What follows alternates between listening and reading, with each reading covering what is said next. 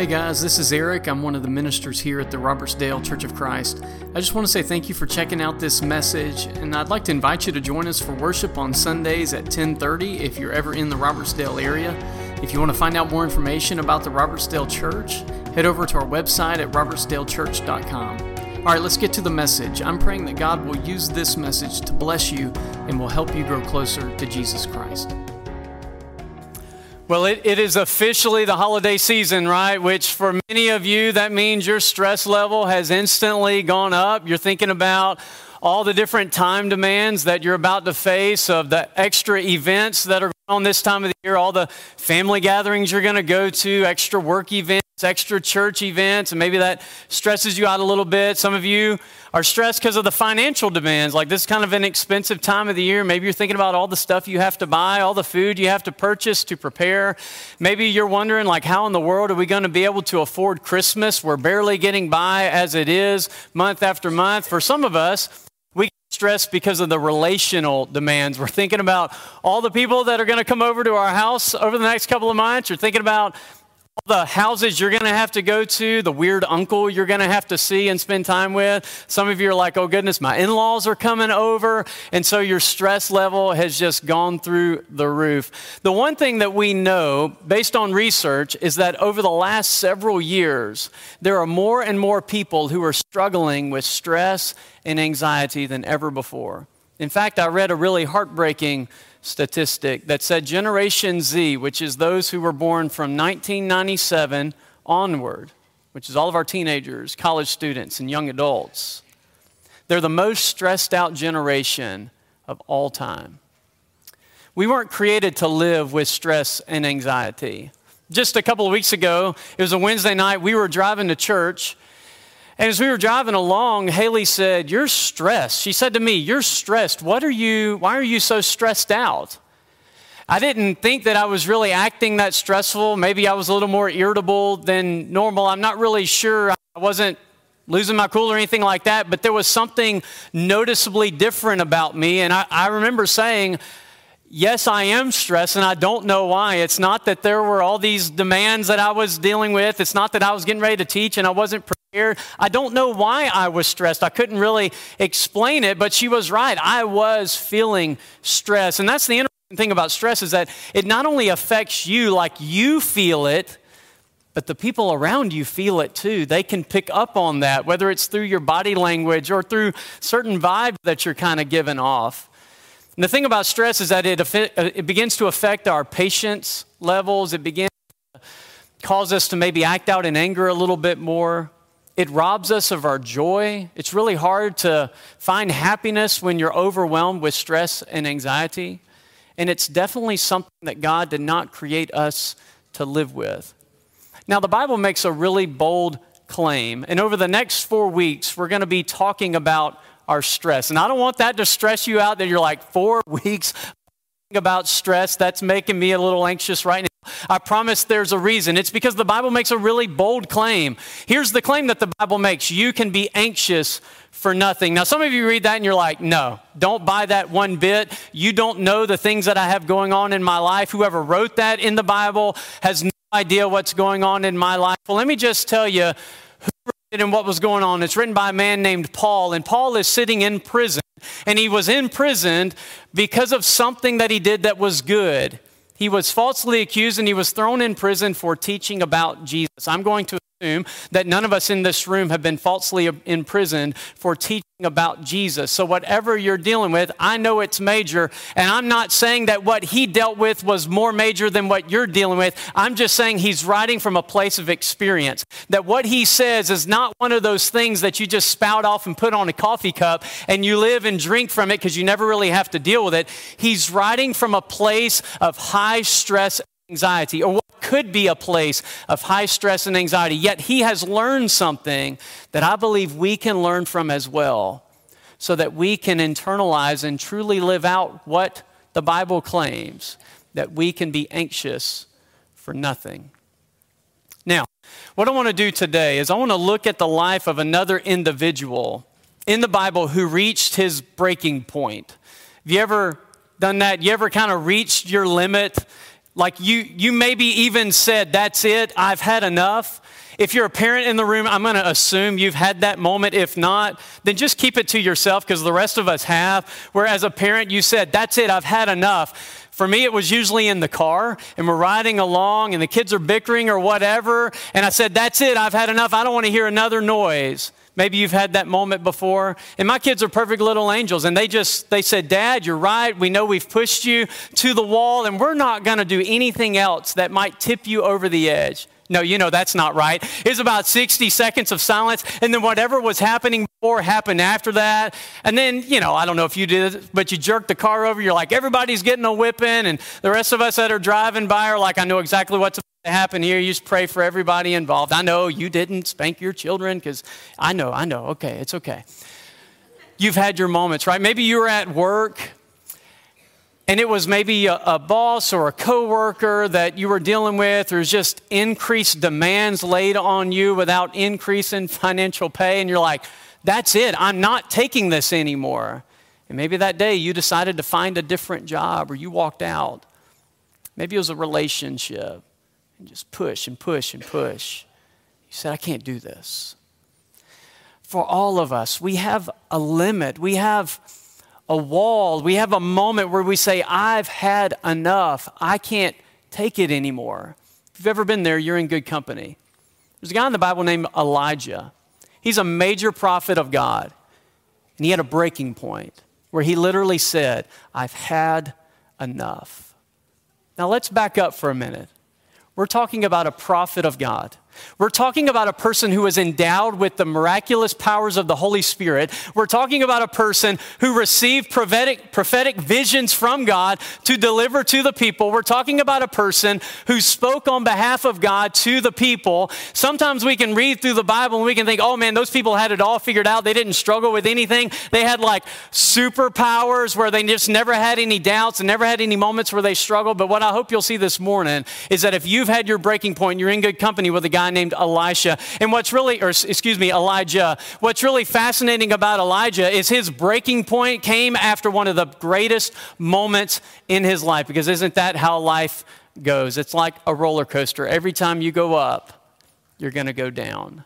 So in 1 Kings chapter 17, when we meet Elijah, when we pick the story up there, he predicts a multi year drought. You're going to have a famine. There's going to be no water. There's going to be no rainfall. All the plants are going to die. If we don't have plants, we don't have food. Uh, animals are going to die because they don't have water drink, to drink. It is going to get really tough for a period of time. And the reason why was because Israel was being disobedient to God. They were pursuing idolatry. They were getting ca- caught up in all kinds of pagan worship. And this was part of their punishment. And so uh, in 1 Kings chapter 18, after Elijah predicts this drought, he decides to go and confront a guy by the name of King Ahab. Ahab was the king over Israel. He was not a good dude in the story of the Bible, a very wicked king. And he goes to King Ahab and he tells him about how God is not pleased with Ahab's decision that has taken Israel into idolatry. And so he calls for a showdown, and he and 850 prophets head to the top of Mount Carmel. There's 450 prophets of Baal, there's 400 prophets of Asherah, and there's one prophet of Yahweh. One versus 850 prophets. It's going to be a showdown to find out who's God is going to actually show up. And so, what Elisha does is he says, Let's build an altar, and whoever God will respond with fire, then we'll know that that is the one true living God.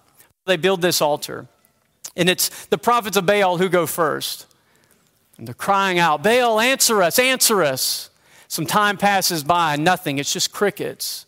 Elijah said, Maybe Baal has gone on a trip. Maybe, maybe he's taking a nap. Maybe he's using the restroom. I'm not making that up. That's really in the Bible. And so they start to get more frantic. They start crying out, wailing. They're cutting themselves. Blood is gushing everywhere, and nothing happens. Finally, Elijah says, That's it. That's enough. They move out of the way. He repairs the altar that they had messed up and he calls for his servants to go get water. Now remember, they're in a drought. They're experiencing a famine. This might be some of the last water that they have. It's a valuable commodity. He says, Go get water. And he has his servants pour it over the altar. He says, Do it again. And they pour it again. He says, Do it again. They pour it again. They soak this altar with water. Remember, whichever God responds by fire. You ever tried to light a bonfire with wet wood? It's not a good combo. He also digs a trench around the altar and he has them fill that up with water. And then he prays. He says, God, please hear our prayer. Fire comes out of heaven and it consumes the altar. Imagine standing there. That would have been awesome to see. Fire comes out of heaven and consumes the altar. It dries up all the water. It even soaks up and dries up all the water that was in the trench. I mean, it had to have been one of the most amazing things you would have ever seen in your entire life. And then Elijah calls for his servants to gather up these 450 prophets of Baal, these 400 prophets of Asherah, and he says, put them to death.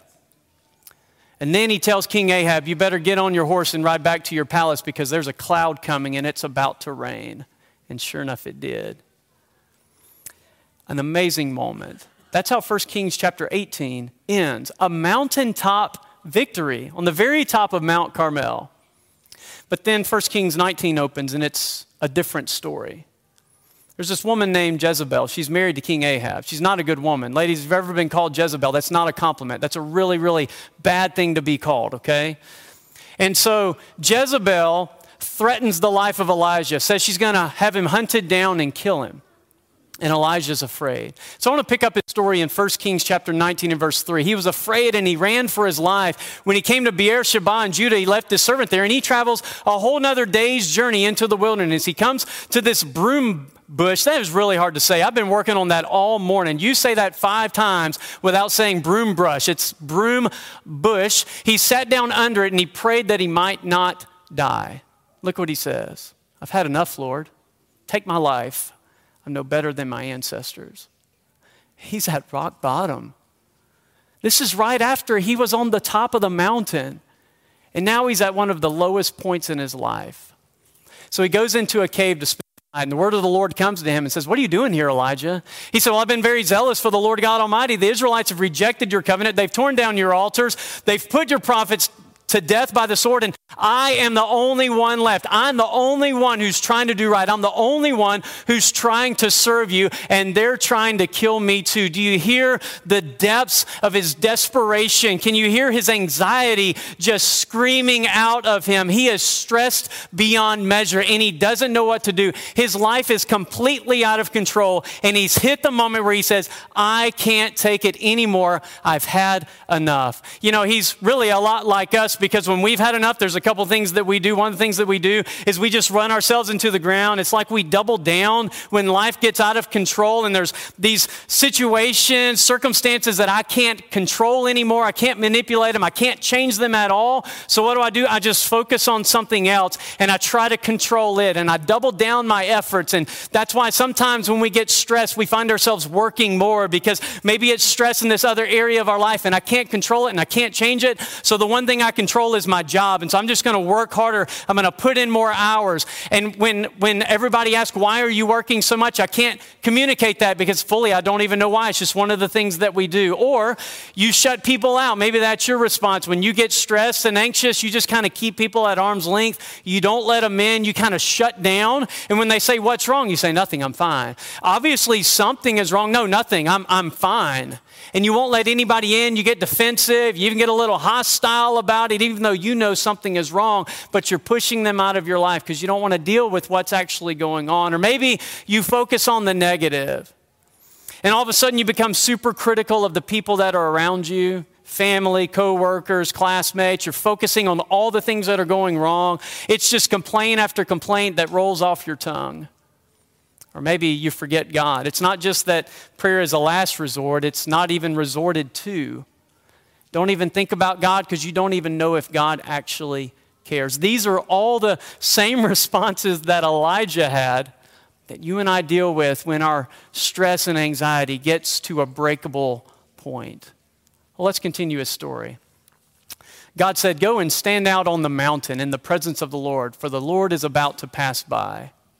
This is one of the most fascinating texts in all the Bible to me. Listen to this. Then a great and powerful wind tore the mountains apart and shattered the rocks before the Lord. But the Lord was not in the wind. This tornado comes ripping through right in front of Elijah. I don't know if he's a storm chaser or not, but he comes ripping through and God wasn't in the tornado. Then this earthquake shows up and everything starts shaking, but God wasn't in the earthquake. And then there was this great fire, but God wasn't in the fire. And after that fire came this gentle whisper. It's a really fascinating story. In Elijah's life, it had gotten really loud. And that's what happens when stress and anxiety fills your heart. Your life gets really loud. There's all these thoughts that are rolling through your mind. You can't shut it down. It's why you have a problem falling asleep at night. It's why you have a problem focusing at work. It's why all of a sudden you kind of get lost staring off into the distance and there's people around you and they're going, Dad, Mom, hey, are you listening to me? And you're like, Oh, no, I'm sorry. I was not listening at all. What were you doing? Oh, nothing. You respond nothing, but really you were lost in your thoughts, focusing on whatever it is that was stressing you out and your life's gotten really loud and there's people trying to get your attention and God's trying to get your attention, but you can't hear anything because all you can do is pay attention to the noise because life gets really loud when stress and anxiety are reigning and ruling over our life. What I find so fascinating about Elijah's story is that when his life got really loud, God was not trying to shout above the noise. You would have thought that. A tornado comes rolling through. God, are you trying to get my attention? No, just natural disaster earthquake comes shaking everything up. God, was that you? No, that wasn't me. How about that great fire that lit everything up? No, not that. Because what Elijah did not need was for God to show up in a great and powerful way. Two reasons. One, God had already done right? God had already shown up one chapter before, and not just one chapter, but just days before. He hasn't been in the wilderness for that long since he left Mount Carmel. God had already showed up in his life in a very powerful way. But here's reason number two. All of those things that happened before the gentle whisper were not events that invite you close. You don't go running up to a tornado, do you? I mean, I know some people do. They're called storm chasers and they're absolutely insane, right? The rest of us watch from a very, very far away distance or on TV, which is the best way to watch, right? When you see this earthquake, you don't go running into the earthquake and try to find the very center of it because it's destructive fires. Other than firemen, nobody else goes running into a fire and they don't go in to stay. They just go in to rescue and get everybody out because those events don't invite you to come close.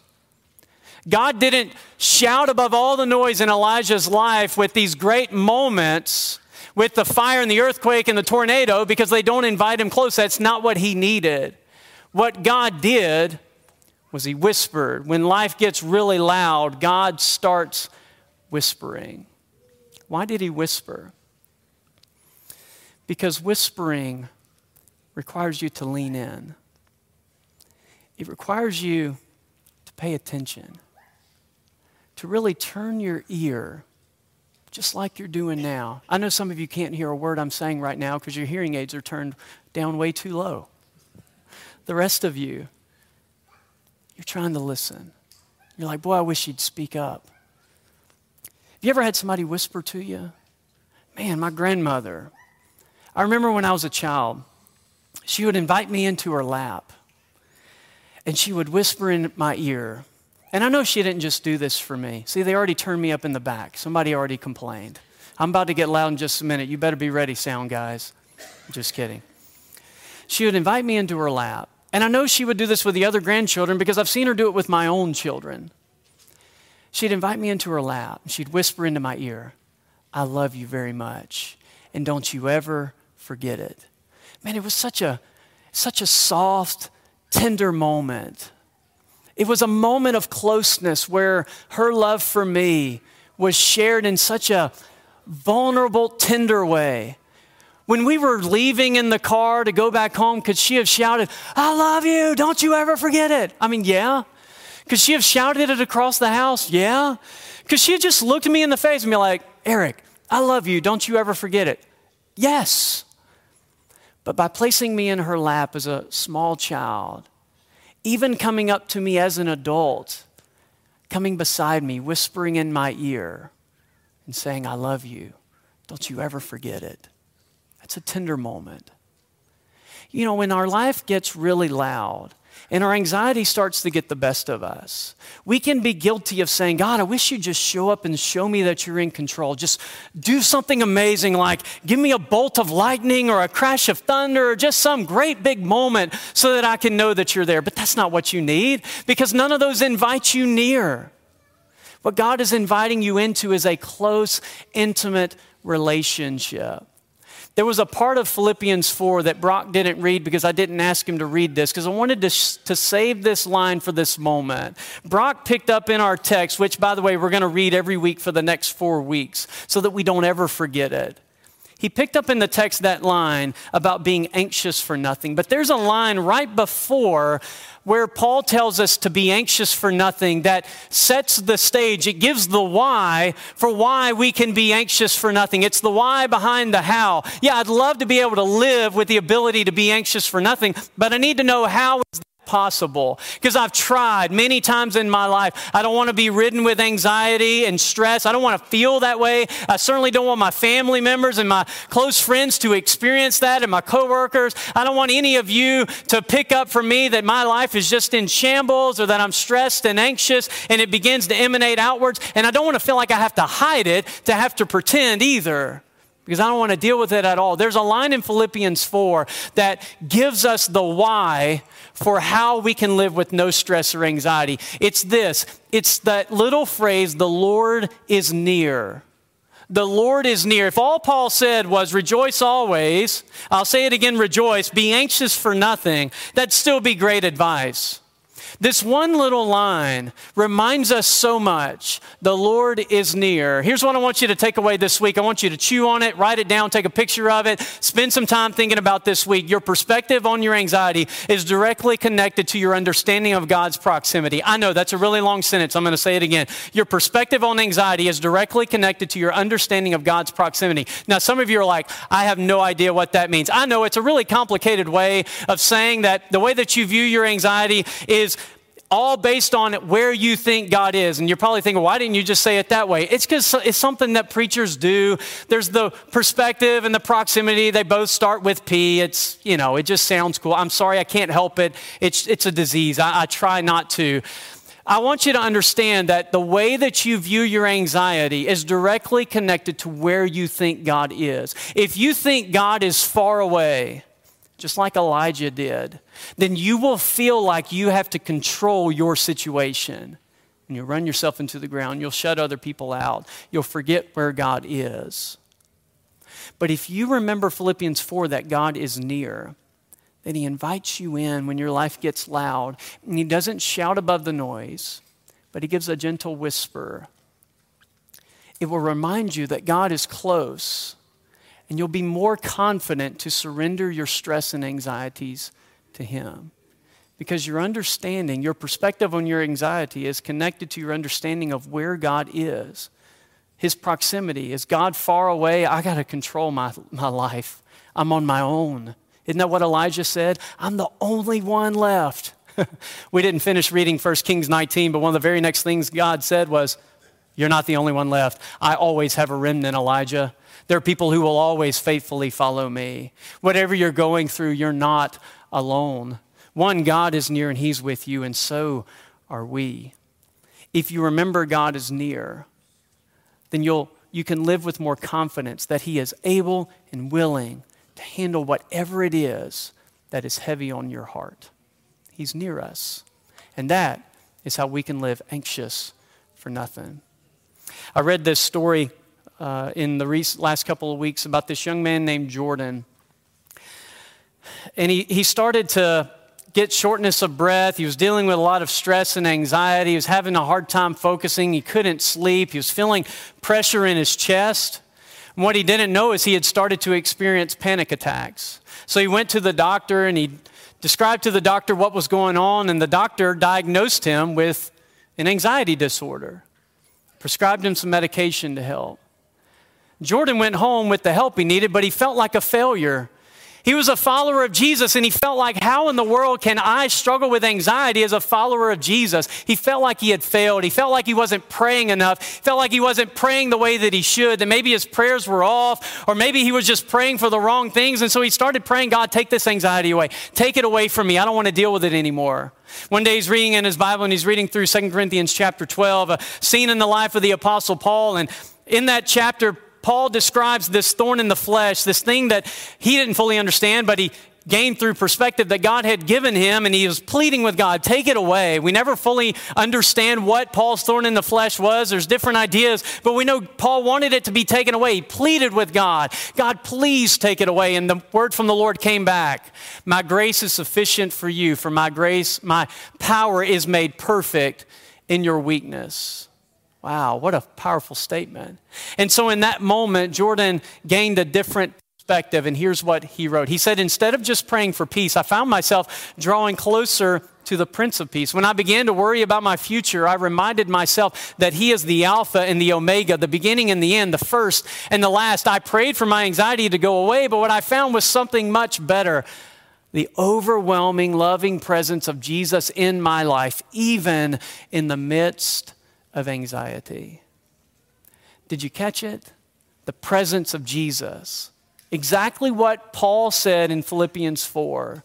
Before he said, Be anxious for nothing, he reminded us the Lord is near.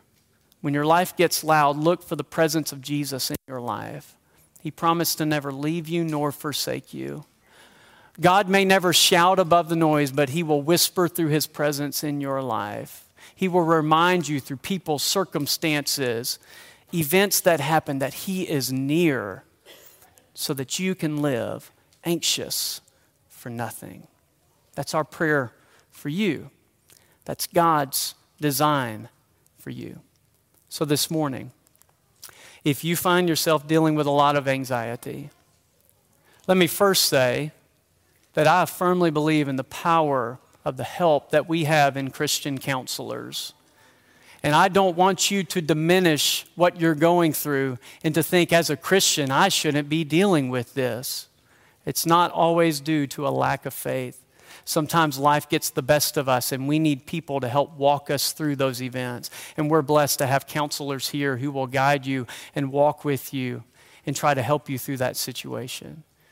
We have our shepherds who would love to pray over you and to encourage you and to walk with you if that's something you're dealing with. If you want the prayers of this church, we can make that known and spend some time this morning praying over you. If you need to find a friend, a close spiritual mentor, and just say, I need you to pray for me right now and this week because I've got some things going on. I just want you to respond how God is calling you if you're ready to put Jesus on in baptism because you want that phrase, the Lord is near, to be true in your life because you want Him to be near because He's the Lord of your life and you're ready to surrender your life to Him in repentance, confession, and baptism, then we want to celebrate that with you today and witness you becoming a child of God so that you can understand that God is always with you because He's dwelling within you through His Spirit that He promises to us in our baptism as we receive the forgiveness of our sins. Doesn't mean that all of life's anxieties go away. It just means we have a faithful Father who walks with us and who invites us to surrender our anxieties to Him because He's near and He promises for His peace to guard us. If that's something that you need to respond to in any way this morning, we invite you to do so as we stand and sing together.